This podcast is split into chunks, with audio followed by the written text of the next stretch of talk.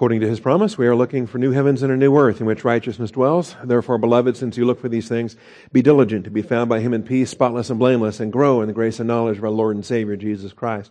Our growth comes through the scriptures. Join me, if you would, in Philippians chapter 2.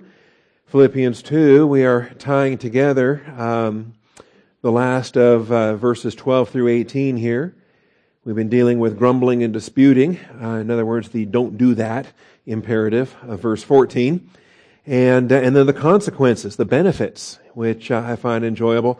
We, are going to go past that a little bit here this morning and talk about the, um, the sacrifices that are then uh, mentioned in verses 17 and 18. Sacrifices that we, uh, we want to understand for what they are in our priesthood in the church age, even though it uses Old Testament language in order to communicate. And so it's kind of fun that we're getting this in, in uh, Philippians at the same time that we're going through the book of Hebrews next hour, because the book of Hebrews is our priestly book, is our book on sacrifices and what do we offer up as a sweet smelling savor since we're not uh, in the Old Testament any longer. We don't do animal ritual or we don't have blood sacrifices or death sacrifices, but we present ourselves as living sacrifices. And how does this work? And then what else do we offer as believer priests? And so the priestly language of verses 17 and 18 I find uh, quite uh, to me, it's fascinating. To me, it's a marvelous blessing to combine with Hebrews and to uh, to bring our priesthood to life. So that's what we have here today.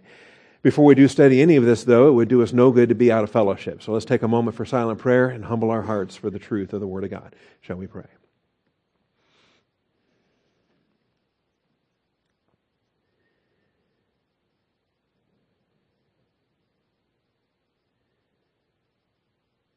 Most gracious Heavenly Father, we do thank you for the truth of your word this morning and the blessing and benefit that it is for us to assemble together. We call upon your faithfulness, Father, to set aside our distractions, to hedge us about and protect us, and to, uh, to bless our study. Father, when we study the Bible, it's not earthly subject matter, it's uh, spiritual, Father, and we require your Holy Spirit to lead us in the paths of righteousness for your name's sake. I thank you, Father, and I praise you in Jesus Christ's name. Amen.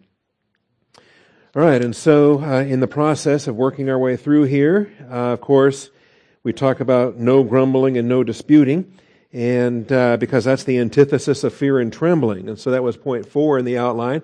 The antithesis of fear and trembling is grumbling and disputing. So we don't want any part of that. If we're going to imitate Israel in the uh, in the grumbling and disputing uh, applications, then uh, we're in a lot of trouble because there's no excuse. It's in the Bible. The example's been set. We have the imperative and we have the example. And really, why do we want any part of that? Uh, but then it goes on and this is a, this is a thrill to me under point five in verses 15 and 16. We recognize that grumble free service has benefits. There are temporal benefits. There are eternal benefits. Good things happen when we don't grumble or dispute.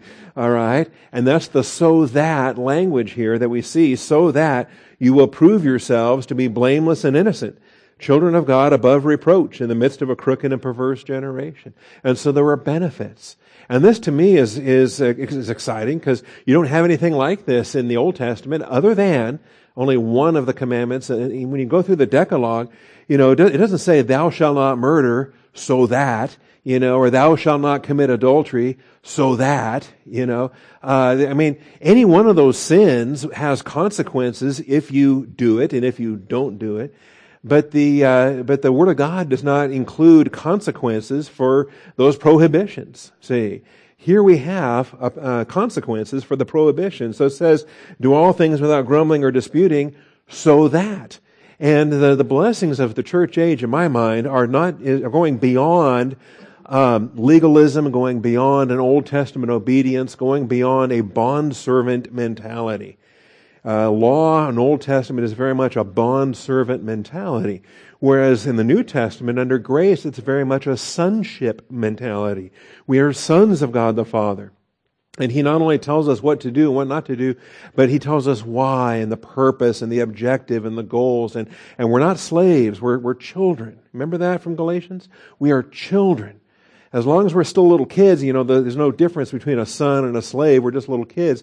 But when we grow up, the son is a son, is an adult son, and we're not under law, we're under grace. So I think all these things come together in quite an interesting way, and we have this so that you approve yourselves. And th- this is the blessing in time. Then the blessing in eternity is the confidence we have at the uh, judgment seat of Christ. As it says in verse 16, holding fast the word of life, so that in the day of Christ I will have reason to glory. And uh, the day of Christ, we have this to look forward to the rapture of the church and the judgment seat of Christ, immediately following the rapture of the church. And we have cause to glory. We have cause to be confident in ourselves and in one another. And so we have uh, some blessings there. Uh, wrapping up then with point six. Now we had some subpoints here, and I'm not going to repeat what we did Wednesday night, but this present testimony to the crooked and perverse generation. If we don't have this, if we're not different from the world around us, what happens? We become the crooked and perverse generation. And that's what we saw in Deuteronomy 32 5. The children of Israel who should have been a holy people. Instead, they were the ones that Yahweh called crooked and perverse. And he, he judged them for that. He was displeased with them for that. So, uh, we should be manifesting the light of heaven to this fallen world.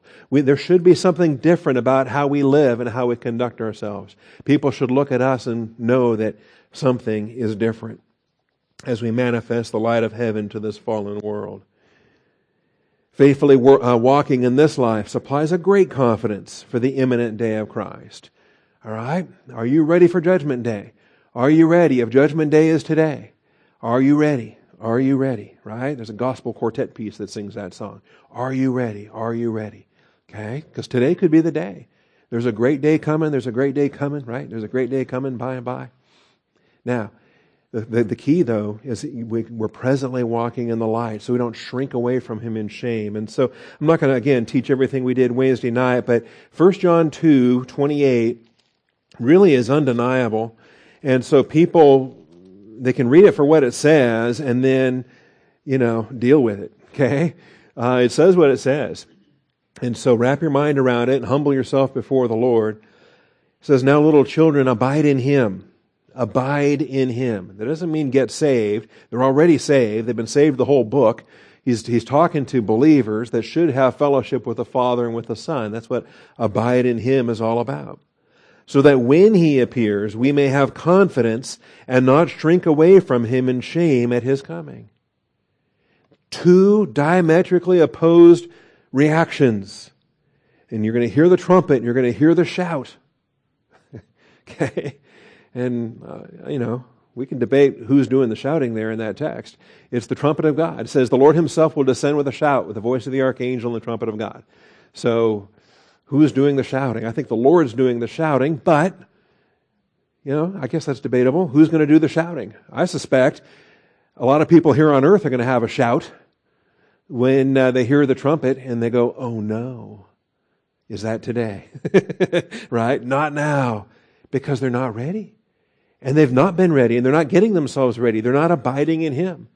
How many born again believers are not abiding in Him? Because to abide in Christ means you've got to live in the Word. And there's a awful lot of uh, born again people that aren't disciples, that aren't living in the Word. In any event, we want to have confidence and not shrink away from Him in shame. And so that's the contrast there. You can look up uh, the, the other text as well uh, Philippians 1, 6 and 10, Philippians 2, 16, and 1 Corinthians 1, 8. The coming day of Christ. Just recognize the day of Christ is not the day of the Lord. The day of the Lord from the Old Testament is a day of wrath and judgment. It's a day of God's dealings uh, with the Gentile nations, His dealings with Israel. The day of the Lord is comes after the day of Christ, and we want to be clear on that. The rapture precedes the tribulation of Israel. Now, as we get back to verses 17 and 18, then Paul closes this third exhortation with another consideration that his physical death was imminent. His physical death was imminent. This is verses 17 and 18, and this is the conclusion. Remember, there were three exhortations in the first half of this chapter. And uh, following this third exhortation, the rest of the chapter is given over to uh, some travel arrangements and given over to some commentary pertaining to Timothy and pertaining to Epaphroditus. Um, and so, really, uh, verse 18 here closes the first half of the chapter and closes this third exhortation. We had the uh, make my joy complete. We had the have this mind in you. And then the third one is um, the work out your salvation with fear and trembling. All right. So verse 17, but even if I am being poured out as a drink offering upon the sacrifice and service of your faith, I rejoice and share my joy with you all.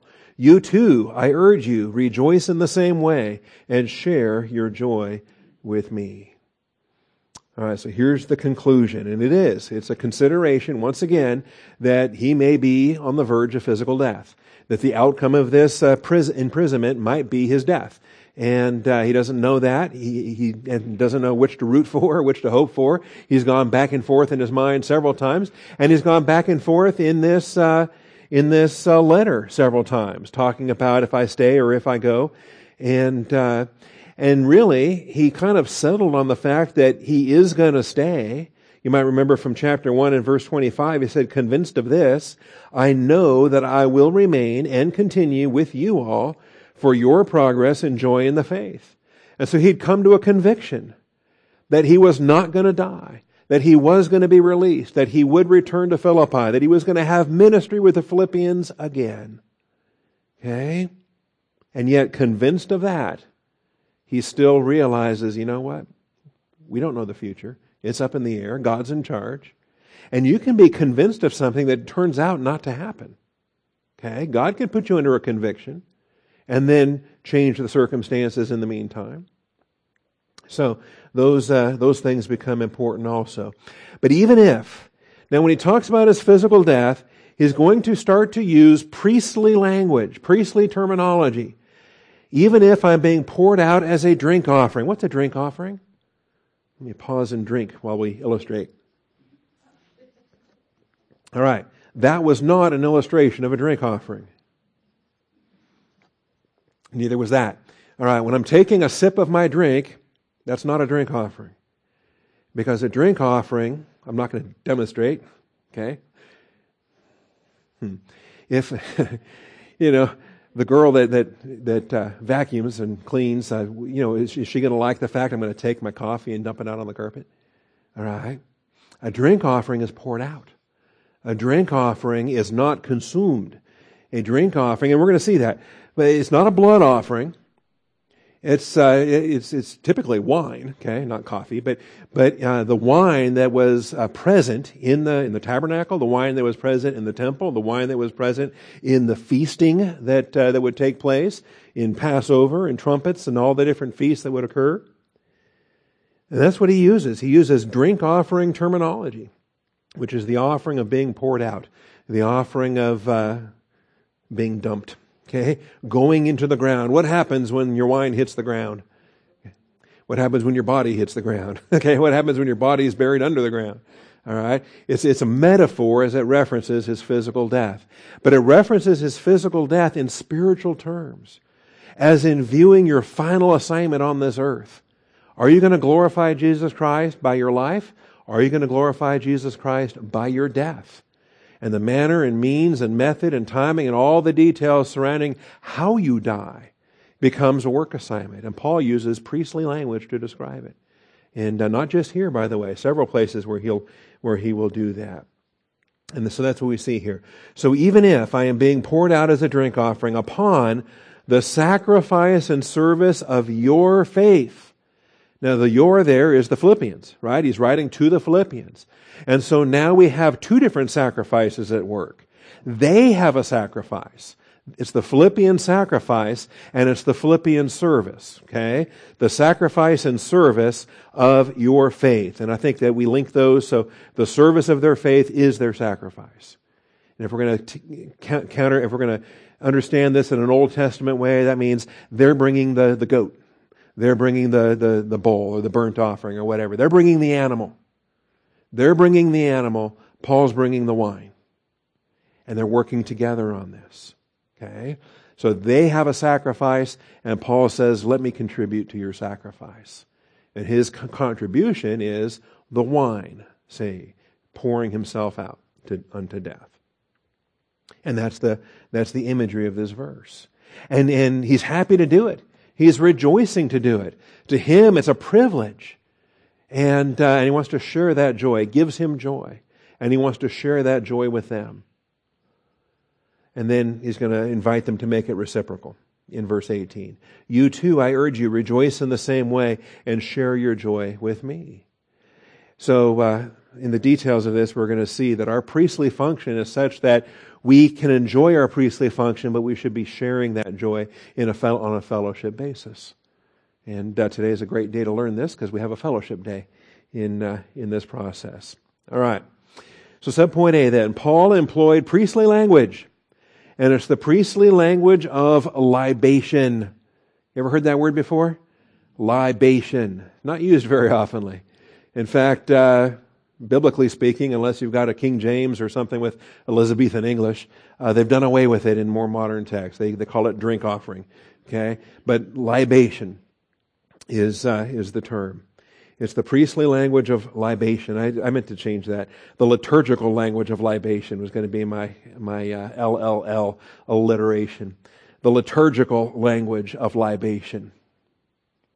Messed up. I meant to change that. I feel bad. All right. But this is what he's talking about being poured out. And so let's look at this in Exodus 29. Exodus 29, verses 40 and 41.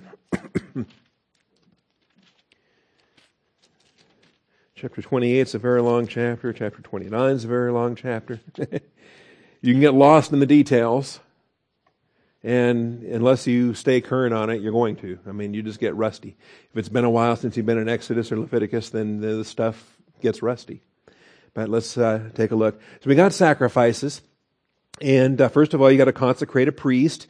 That's the first part of the chapter. And so they do that. And um, I, I, will not read this entire chapter to you this morning. I'm just going to skim details. All right. So in the early verses, we've got consecration as priests. This is what you shall do to, the, uh, to them to consecrate them to minister as priests to me. Take one young bull and two rams without blemish. So animals are going to die here. but you're getting priests ready to serve, ready to minister. The point about being a priest is not just being a priest. Okay? It's not just a title where you have a status of being something or a, a title, an office where you have a particular robe or a garment and you can impress people, right? Because women like a man in uniform or whatever. You got, you know, so you're being a priest, you are dressed as a priest, but ultimately you are sanctified to serve as a priest. Because if you're not serving, what are you doing? So, there's a bull, there's two rams, all without blemish, and unleavened bread and unleavened cakes mixed with oil, and unleavened wafers spread with oil. You shall make them of fine wheat flour. So there's more than just dead animals. Okay? There's also these cakes. And uh, you shall put them in one basket, present them in the basket along with the bull and the two rams, and uh, bring Aaron and his sons to the doorway of the tent of meeting, wash them with water Okay, that's why we have prayer time before Bible class. We have a time of cleansing. We have a time to confess our sins in prayer, be restored to fellowship. The, the imagery here is being washed with water. You shall take uh, the garments and put on Aaron the tunic and the robe and the ephod and the ephod and the breastpiece uh, piece, and gird him with a skillfully woven band of the ephod. Set the turban on his head. Put the holy crown on the turban. Take the anointing oil and pour it on his head and anoint him. We have an anointing ourselves. It's the Holy Spirit in the church age. The Holy Spirit comes upon every believer priest of the church age in the body of Christ. And we're all priests as well, by the way. You shall gird them with sashes. All right, so um, the sacrifices are offered. The, uh, they're dressed appropriately. They're cleansed. The animals are going to die here in verses 10 and 11 and uh, the blood's going to be applied. All right. Anyway, let me get down beyond the animals, beyond the cakes, beyond the bread. When you get down to verses 22 and 23, we notice what we're doing with the fat and the fat tail and the uh, fat that covers the entrails and the lobe of liver, the two kidneys, the fat that is on them. See, I feel better about having fat on my kidneys now. And, um, and the right thigh. Okay, the right thigh. What's the right thigh about? Boy, there's a lot in here. And then there's the cakes cake of bread and one cake of bread mixed with oil, one wafer from the basket. Put these in the hand of Aaron. He will wave them as a wave offering before the Lord. So waving them before the Lord.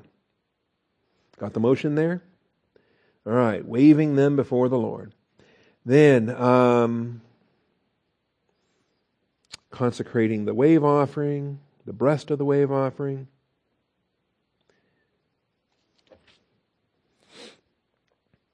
All right, then uh, then they get to eat. Verse 31 Take the ram of ordination, boil its flesh in a holy place. Aaron and his sons shall eat the flesh of the ram and the bread that is in the basket, the doorway of the tent of meeting. There was a lot of eating that took place too. Okay? Now this is simply for Aaron and his sons, and they're going to partake of this themselves, but there are other offerings that are brought, and the priests and the Levites get to eat with the people, with the, the worshipers. So somebody comes in from, you know, Randy from the tribe of Reuben comes in and he brings his animal, and uh, once the thing's dead, what are you going to do with it? Well, you're going to sit down and you're going to eat and you're going to eat with the priest, you're going to eat with the Levite. They're going to teach you from the law. You're going to talk doctrine while you're fellowshipping. Okay? That's what I hope happens in our fellowship time today. We're going to sit in the dining room, we're going to eat, and we better be talking doctrine, say, as far as the process goes. All right, so there's a whole lot more. Uh, down to verses 40 and 41. Starting in verse 38 then, this is what you shall offer on the altar, two one-year-old lambs each day continuously. The one lamb you shall offer in the morning, the other lamb you shall offer at twilight. So this is their daily offering all, you know, every day. One in the morning, one at night. Again, the one lamb you shall offer in the morning, the other lamb you shall offer at twilight. And there shall be one tenth of an ephah of fine flour mixed with one fourth of a hin of beaten oil, and one fourth of a hin of wine for a drink offering with the lamb. So there is a drink offering that goes with this. Okay? This is the libation. This is the, the cup. And what do you do with this cup? You pour it out. You pour it out. You are not going to enjoy the wine. You pour it out.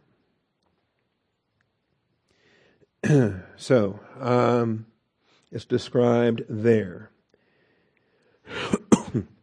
Anyway, there's more. You can get more in uh, other chapters in uh, Leviticus and Numbers. Um, but let's go to Isaiah 53. Because when you're talking poured out as a drink offering, all of these sacrifices point ahead to Christ.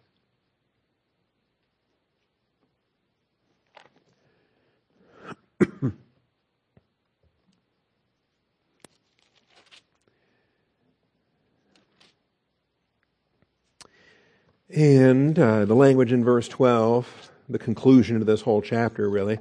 But he is the sacrifice. He is the animal that was killed, right? The, the burnt offering pictures him. But more than that, look how it ends. There, in verse 12, therefore I will allot him a portion with the great. I just want to read this one verse by itself. Understand this. He is our substitute. He is the Passover lamb. He is the, uh, the sacrifice. And as it says here, verse 4, surely our griefs he himself bore and our sorrows he carried, yet we ourselves esteemed him stricken, smitten of God, and afflicted. He was pierced through for our transgressions, he was crushed for our iniquities. The chastening for our well-being fell upon him, and by his scourging we are healed. Jesus is the substitute. He takes our place. We're the sinners. We're the ones that were worthy of death, but Jesus takes our place. All of us, like sheep, have gone astray. Each of us has turned to his own way, but the Lord has caused the iniquity of us all to fall on him. So every sin I've ever committed, every sin I will ever commit, got placed on Jesus Christ and got judged. He was oppressed and he was afflicted, yet he did not open his mouth like a lamb that is led to slaughter, like a sheep that is silent before its shearers, so he did not open his mouth. And so he's going to die for our sins. uh, verses 10, verses 11, all these passages are speaking of this. So the Lord was pleased to crush him, putting him to grief, if he would render himself as a guilt offering. And so this is the priestly language of the offerings. This is what he is. He is the guilt offering. That's why we no longer have to bear the guilt. The guilt has been paid for. The payment has been made. The Father has been satisfied. A once and for all sacrifice has taken away the sin of the world. And he does so. Verse 11 says, As a result of the anguish of his soul, he will see it and be satisfied. The passion of the Christ was a soul passion. And I know Hollywood can't present that visually. So they can present a physical passion. They can, they can show physical abuse and whipping and scourging and suffering and, and sweats of, you know, great drops of blood and whatnot. But the soul suffering is uh, what this verse is discussing the anguish of his soul, accepting the guilt for the sin of the world. Billions of sins of, by billions of people. And he accepts all of it. And so the Father sees it, and the Father is satisfied. This is the doctrine of propitiation here. The Father is satisfied, not for our sins only, but the sins of the whole world, we're told. By his knowledge, the righteous one, my servant, will justify the many. He is equipped to be the justifier so that we can be justified as he will bear their iniquities. Therefore, I will allot him a portion with the great.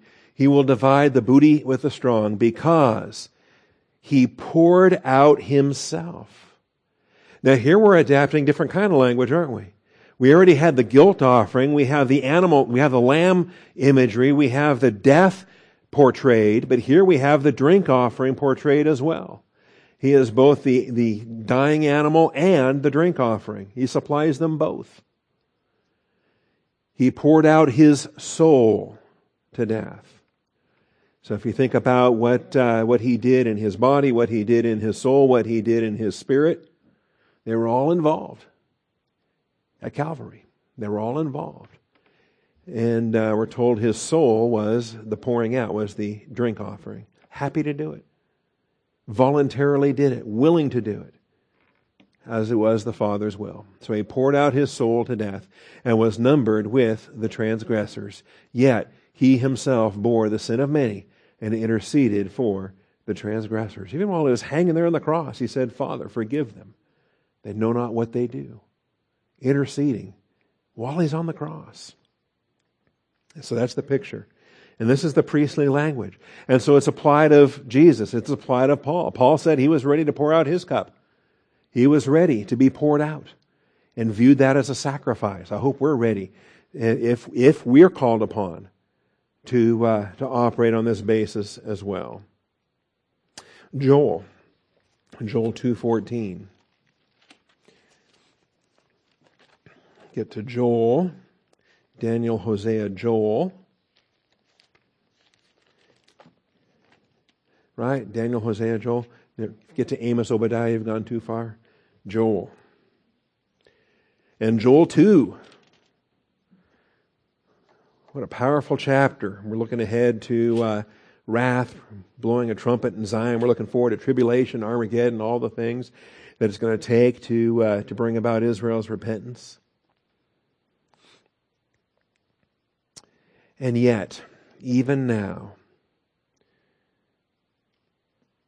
boy, if I get lost in this chapter, we'll spend the rest of the week here. Because you've got uh, this army that's approaching, this army of locusts that look like horses, that nothing can stop them. And, uh, yeah, they're on the way. They are on the way. And even worse, Yahweh is leading them. As it says in verse 11, the Lord utters his voice before his army. Surely his camp is very great, for strong is he who carries out his word. The day of the Lord is indeed great and very awesome, and who can endure it? Who's going to survive the day of the Lord? Who's going to survive the tribulation? Not many. Yet, even now, declares the Lord. Yet, even now. Is it, is it too late? Is it ever too late? You've lived a pagan life for 99 years and 11 months and 29 days, and you know you're uh, tomorrow is your 100th birthday, you've been an unbeliever the whole time, and you're on your deathbed, even now, can you believe in Jesus Christ to receive eternal life? I believe so. Yet now, even now, declares the Lord, return to me with all your heart, with fasting, weeping, and mourning, and rend your heart and not your garments. This is Joel 2 and verse 12. Joel 2 and verse uh, 12, 13, and 14. We're looking at uh, the drink offering of this passage. And it's got to be a true repentance. It's a heart repentance. It's not a phony show. It's not, uh, you know, rending your garments and impressing everybody with how externally repentant you are and uh, how you make your face look sad and how you, you fast and, and you make a big show about your prayers and your almsgiving and your uh, everything else you're doing. Rend your heart and not your garments. Return to the Lord your God, for he is gracious and compassionate, slow to anger, abounding in loving kindness, relenting of evil. And who knows? God knows.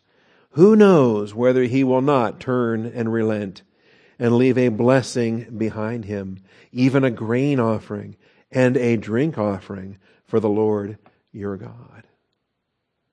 How about that? What the Lord has to look forward to in the consequence of national repentance and the consequence of what Israel has to look forward to. You know, Jesus on the night in which he was betrayed, he said, I've been looking forward to this cup. Okay, looking forward to the millennium, in other words. But the cup he has to drink first, he has to go to the cross. He says, I'm not going to drink this cup again until I drink it with you, new in the kingdom. He's been looking forward to it. But he's going to take things in their proper order and not defy the will of the Father. Anyway, this is Paul using this language, priestly language of libation, and he uses it to describe his anticipated death. He'll do so again when he really does die in 2 Timothy, 2 Timothy 4 6. 2 Timothy 4 6. Now, in Philippians, he, it was still a maybe. In Philippians, well, maybe, maybe not. Maybe I'm going to live. Maybe I'm going to die. In, in 2 Timothy, there's no more maybe. In 2 Timothy, he is fully assured and he is fully uh, informed that he is departing. And so it's his last will and testament. He wants Timothy to arrive before it's too late. And uh, he gives his final charge to the young man, Timothy, that's going to take over. And this is uh, commonly used in ordination services, commonly used in, uh, in uh, different contexts for that. He says, I solemnly charge you in the presence of God and of Christ Jesus, who is to judge the living and the dead by his appearing and by his kingdom. Everybody's called into account, the living and the dead. And uh, he says, Preach the word. This is his final exhortation to Timothy. The young pastor is going to take over preach the word. Be ready in season and out of season. Reprove, rebuke, exhort with great patience and instruction. For uh, the 21st century is on its way. uh, the time will come. Here we go. Our culture in a nutshell. When they will not endure sound doctrine, but wanting to have their ears tickled, will accumulate for themselves teachers in accordance to their own desires and uh, Christians will start to uh, turn pulpits into popularity contests, and will start to exalt and magnify the ear ticklers, and you start to get uh, the entertainers will rise to prominence, whereas faithful preachers they're going to stay faithful in season and out of season. And they will turn away their ears from the truth and will turn aside to myths, the latest fad, the latest book, the latest movie, the latest, uh, you know, whatever from Da Vinci Code to purpose driven to you name it. All these things. But you be sober in all things, endure hardship, do the work of an evangelist, fulfill your ministry. You may end up wearing multiple hats. Timothy was a pastor teacher, had to do the work of an evangelist because the volunteers are getting thin. You know, when Paul was ministering, he had an apostle, he had a prophet, he had an evangelist, he had a pastor teacher, he had a bunch of men with him. He had miracle workers, he had uh, gifts of tongues and, and interpretation of tongues. And as he was uh, founding the Corinthian ministry, they had all 20 of the permanent spirit of the church age spiritual gifts there, nine temporary, 11 permanent spiritual gifts. They had all of them in Corinth. They were not lacking even one spiritual gift in Corinth. Wow. Timothy, not so much. Um, finding the, the volunteers uh, hard to come by. And so, what do you do? If you don't have an evangelist, do it yourself. If you don't have an exhorter, do it yourself. If you don't have the gift of giving, do it yourself. Or do without. what do you do? You do what you can with what you got.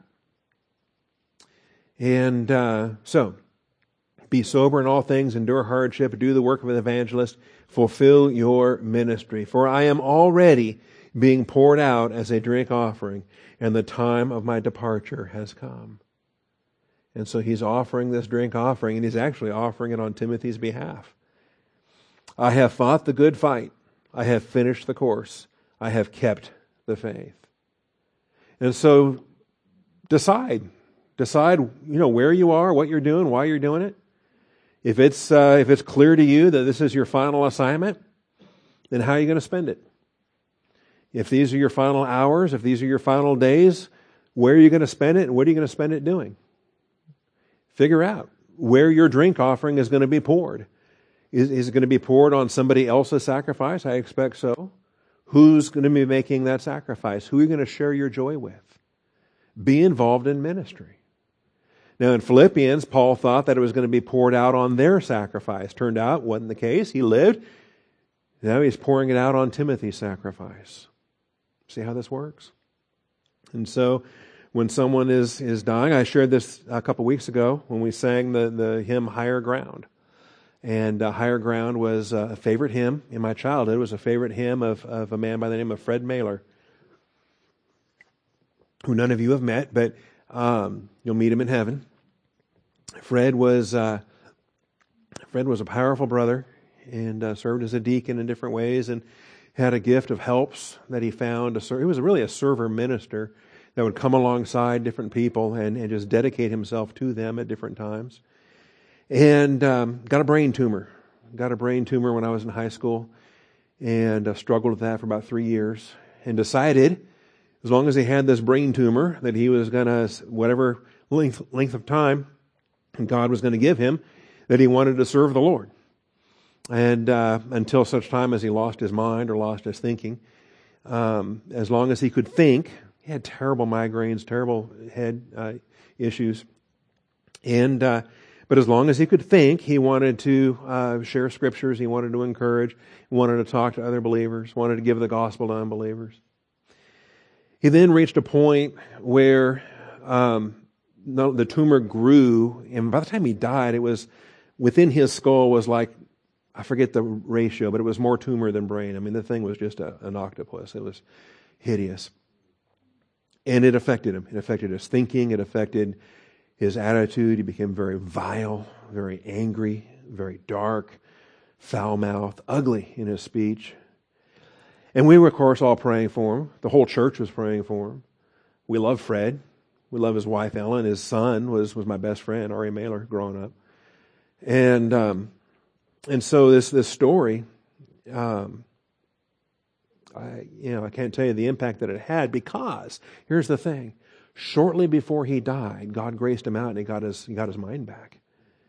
He was the old Fred again. He was clear thinking. He was quiet. He was gentle. And in the hospital, that he would bring us kids in. Ari got to go in by himself. I got to go in by myself. Uh, and some of the other kids, teenagers, he would bring in in groups of two or three or whatever. And he had words for all of us. And I tell you, it was, I'll never forget it because um, Fred was, was, was brutal. he, in love, speaking the truth in love. And why sugarcoat anything? He's, you know, he's going to be with the Lord. And uh, as far as uh, you know, this might hurt your feelings, but you got to hear this. And uh, and he was just blunt. Told me straight up that I was a disappointment to my parents. Told me straight up that I was carnal, that I was not walking in the Word of God, and uh, that I was an arrogant teenager, and uh, and that I needed to be humbled. I needed to be repentant. I needed to get back in the Word of God. And, uh, and he was right, totally right. and then April seventh, uh, is when uh, in 1987 is when he passed away, and and uh, Ari became the man of the house. He was uh, 16, I think. Yeah, That's a different story too. Ari doesn't even know how old he is. Doesn't even know his birthday. They just guessed. Born in the jungles of, of Indonesia, and they brought him to Christian missionaries, and and uh, he came to the states, and they weren't exactly sure how old he was. They they they guessed based upon the size. They said, "Well, this little guy looks to be about six months old," so they guessed, and they gave him a January first birthday. And uh, in later years, they kind of learned maybe he was maybe he was 14 months old. He was just malnourished and small. They had no idea. So, anyway, he uh, became the man of the house at 16. Had to take care of his mother and his grandmother, and and uh, grew up quickly. But this is what I'm talking about when I'm talking about pouring out yourself as a libation, as a sacrifice. That's what Fred did. He spent his dying hours ministering to the teenagers at uh, Evergreen Baptist Church. See. And, uh, and uh, that's what we're talking about. So, my mother had something similar in her experience. A lot of people do that. I think Mike had that. I think a lot of folks, they want to know, they want to serve while they can, doing what they can. Mike uh, Snyder was really eager to get some of the, the media projects finished that he was working on so that Kevin would have them after he was gone. And, uh, and so forth. So, what am I going to spend my time doing? And, uh, and uh, is it going to be ministering to the saints at Austin Bible Church? Is it going to be ministering to, you know, where is God going to put me? And what am I going to spend my time doing? Where is my, my uh, drink offering going to be poured? Okay? And that's what he's saying here. So, this is the language of libation. And he welcomes the Philippians to join in his rejoicing. Is there human sorrow? Of course there's human sorrow. Yes, there's human sorrow. But there's also divine rejoicing. Let him who rejoice rejoice in the Lord. Now we're not baking cakes and throwing parties and going, woohoo, Paul's dying. Okay? But it is a time of celebration. The joy is blended, it is mixed with the sorrow. We grieve, but not as the rest who have no hope. So our grieving is with hope, it's with joy, it's with the rejoicing, and it's with a shared rejoicing. We can share the joy. And we better learn how to do this. Share the joy. And so Paul welcomed the Philippians to join in his rejoicing. In fact, as we share the joy, sometimes we get to sing the Amen chorus. We get to sing the Hallelujah chorus, and uh, as the uh, the language is used here. So Matthew five verses ten through twelve, Acts five forty one, First Peter four fourteen and sixteen, and then not a Bible verse, but in the church fathers we have Ignatius, uh, the letter of Ignatius to the Romans, and in Igna- Ignatius was martyred, and in his martyrdom he uh, he um, describes some of these things. So we'll talk about that. Matthew chapter five.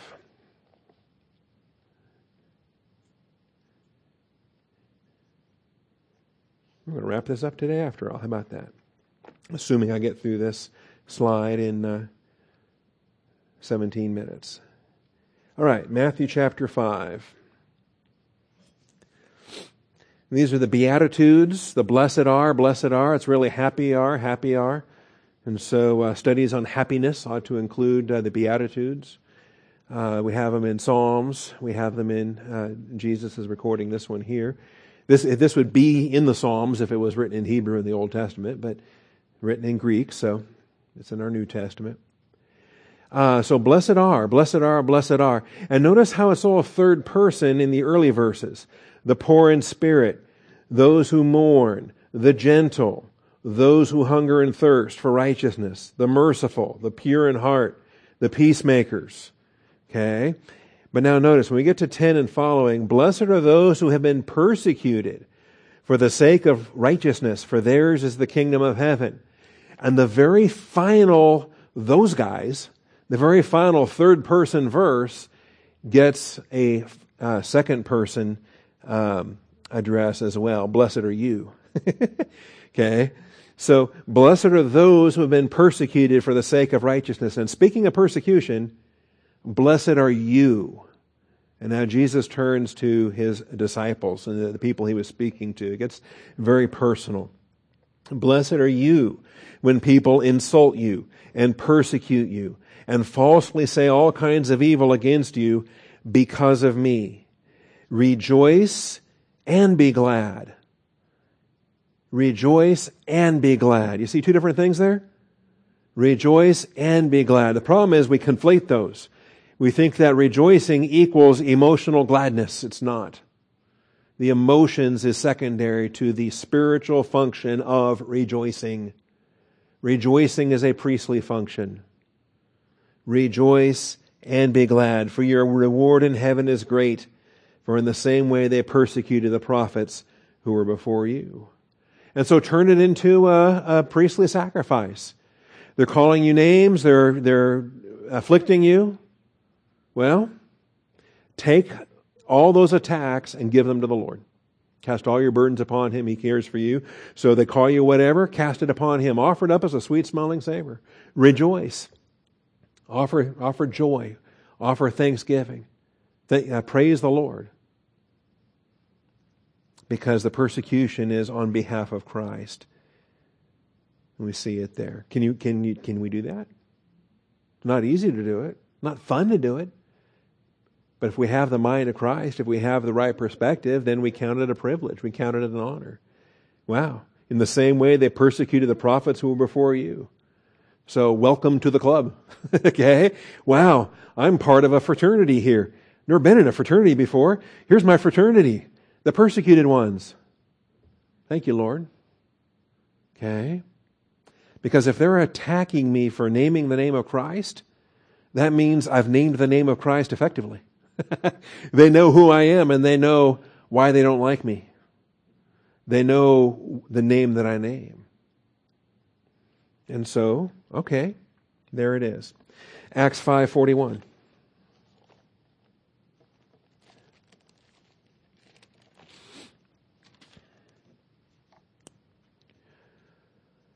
And uh, this is curious to me too, because Peter and John are getting arrested and they're being told, you know, don't preach Jesus, and then they preach Jesus, and they get in more trouble, and and and then they they um, take counsel, and kind of their politics is interesting. It gives us an uh, an insight into uh, Pharisee politics here, and what Gamaliel has to say. I don't I, I don't know if Gamaliel is is regenerate. He's he's Old Testament regenerate uh, as an Old Testament believer.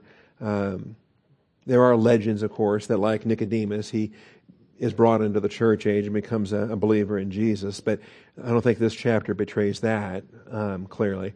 Um, but he, he does have divine viewpoint here saying we can't fight against God. If God is doing something, we can't, we can't thwart it. We can't fight against God. So his recommendation is leave these guys alone. If, if God's not with them, then they're gonna, they're gonna fade away. If God is with them, then, uh, we can't thwart that and we better readjust what we're thinking about in, uh, in that. So they took his advice in verse 40. And after calling the apostles in, they flogged them.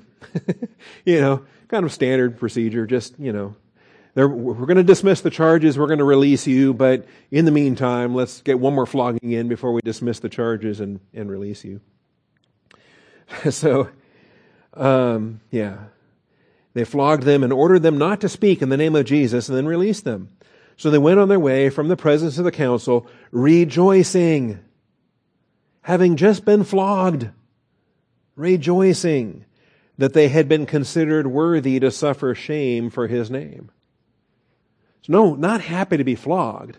Not happy. I mean, that, that hurts. But Wow, I've been considered worthy to suffer shame for the name of Jesus Christ. That's a privilege. And every day in the temple and from house to house, they kept right on teaching and preaching Jesus as the Christ. They didn't stop preaching Jesus. It just emboldened them to preach him all the more. Rejoicing. And so it's a shared rejoicing. 1 Peter 4, 14 and 16. Make sure you suffer as a Christian, not as a. If you're suffering as a crime, as a criminal, well, then you're suffering as a criminal. That's a different. That's a different issue. But if you're reviled for the name of Christ, you're blessed because the Spirit of glory and of God rests on you. Now, if you're a murderer and they're reviling you as a murderer, or you committed a crime and they're reviling you as a criminal, and you're getting your divine discipline, you're getting your deserved suffering on that basis, that's a different discussion. Make sure that none of you suffers as a murderer, or a thief, or an evildoer, or a troublesome meddler. if you've got that reputation working against you, well, then that's, that's a different thing. But if anyone suffers as a Christian, he is not to be ashamed, but he is to glorify God in this name. And so those days may be coming because we, we don't hide what we teach. We post what we teach on the website. If they want to accuse us of hate crimes or whatever, uh, they've got all the evidence they want. Just sitting there on the website, and I hope they listen to it. Okay? So there it is. For it is time for judgment to begin with the household of God. So don't be ashamed. Glorify God in this name. As you suffer for it, glorify Him. As you suffer for it, rejoice and share that rejoicing. Other people get to offer up the, the uh, sacrifice. They get to join in your sacrifice. Corporate worship includes such amen choruses. Okay? Fred Mailer is still bearing fruit today because I told his story again today. so his reward's not finished yet. That's why I think the, judge, the bema can't happen until the trumpet sounds, until the entire bride is raptured. Because, you know, if you think Fred's done bearing fruit, what does it say about Abel? Though dead, he still speaks. Abel's still bearing fruit. Fred's still bearing fruit. If, uh, if there's my mother's still bearing fruit, if there's if you have a family member that's in heaven, a loved one, and they have blessed you, they keep on blessing you, don't they? How powerful is that? And so uh, we get to offer some amen choruses. We get to, uh, to join in the rejoicing. Now, there's a very interesting uh, piece in the church fathers on this, and it's Ignatius to the Romans, uh, which is not in your Bible, but I do have it. Ignatius to the Romans. I'm glad we got time to go through this here this morning. And I'm headed for 2 2. Is that right? but it's a short book. All of the church fathers wrote short books. Ignatius 2 2. Um, now remember, this is not the Bible, okay? So don't feel like it's God breathed and inspired. But the language that it uses comes from the Bible, primarily from the New Testament, from the apostles. So uh, Ignatius, who is called Theophorus, God bearer, like Christophorus is Christ bearer, Theophorus is God bearer to the church that has found mercy in the majesty of the Father Most High and Jesus Christ, His only Son, beloved and enlightened through the will of Him who willed all things that exist, in accordance with faith and in love for Jesus Christ our God, which also presides in the place of the district of the Romans, worthy of God, worthy of honor, worthy of blessing, worthy of praise, worthy of success, worthy of sanctification, and presiding over love, observing the law of Christ, bearing the name of the Father, which I also greet in the name of Jesus Christ, Son of the Father, to those. Now, you know this is not God breathed and inspired because the Holy Spirit is much more uh, to the point. All right? But the early fathers, they could get pretty wordy. To those who are united in flesh and spirit to every commandment of His, who have been filled with the grace of God without wavering and filtered clear of every alien color. That's interesting, isn't it? heartiest greetings blamelessly in Jesus Christ our God. So that's his introduction, and he's writing to the Romans. All right?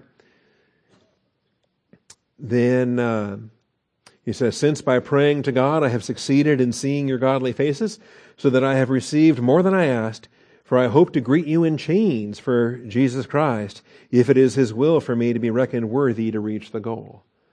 So, because he, he's from the east, he's from Antioch. And the idea that he could meet them face to face was a dream. And he evidently got to do that at some point in the past. Now he gets to do so again in chains. If God lets him live that long, if God lets him get there. For the beginning is auspicious, provided that I attain the grace to receive my fate without interference.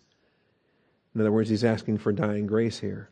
For I'm afraid of your love that in that it may do me wrong. For it is easy for you to do what you want, but it is difficult for me to reach God unless you spare me. You know, sometimes we, uh, we get contradictory in our prayer life.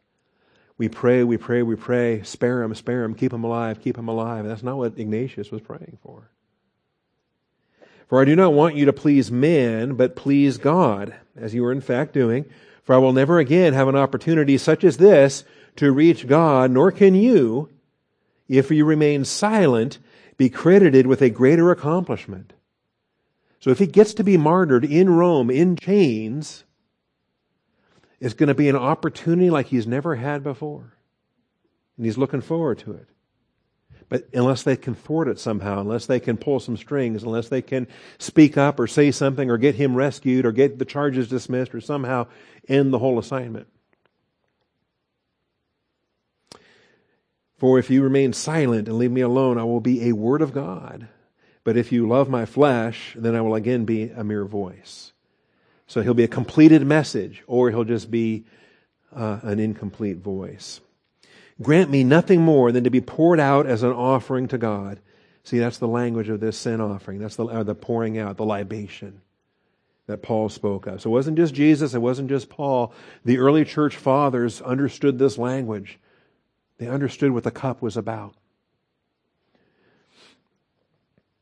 Grant me nothing more than to be poured out as an offering to God while there is still an altar ready, so that in love you may form a chorus and sing to the Father in Jesus Christ. Because God has judged the bishop from Syria worthy to be found in the west, having summoned him from the east. Remember, in the early centuries, Antioch was a center, Jerusalem was a center, and they were in the east. Alexandria was a center in the east.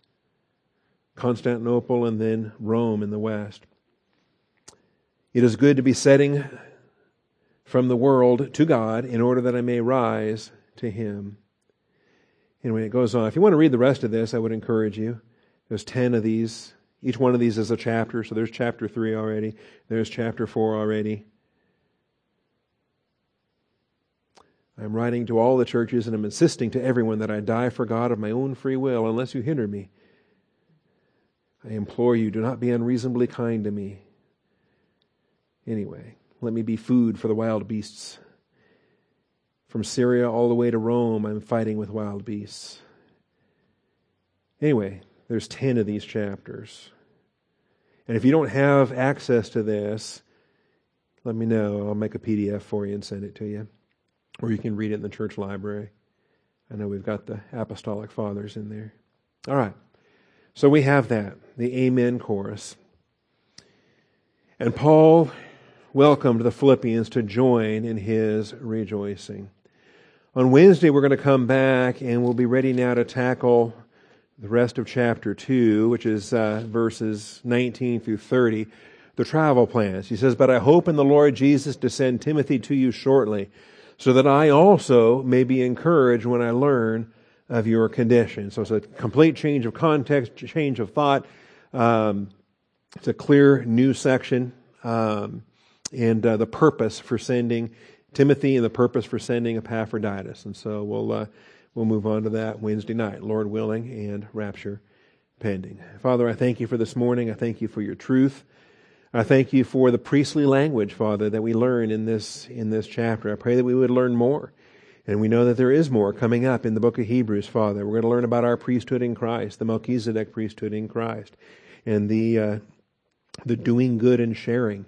For with such sacrifices, God is well pleased. I pray that we would learn about the, uh, the rejoicing and the sacrifice of thanksgiving and the sacrifice of joy and all the various spiritual offerings that we offer up, sweet smelling savors before you. Teach us how to do these things how to operate with our great high priest, how we enter within the veil, that our, uh, our true worship happens within the veil, Father. And um, I thank you for the book of Hebrews that teaches us these things. So uh, put it together with what we're learning here, put it together with what we learn in Proverbs and every study that we do, Father. Make the whole counsel of the Word of God come together to shape us, to grow us, to equip us.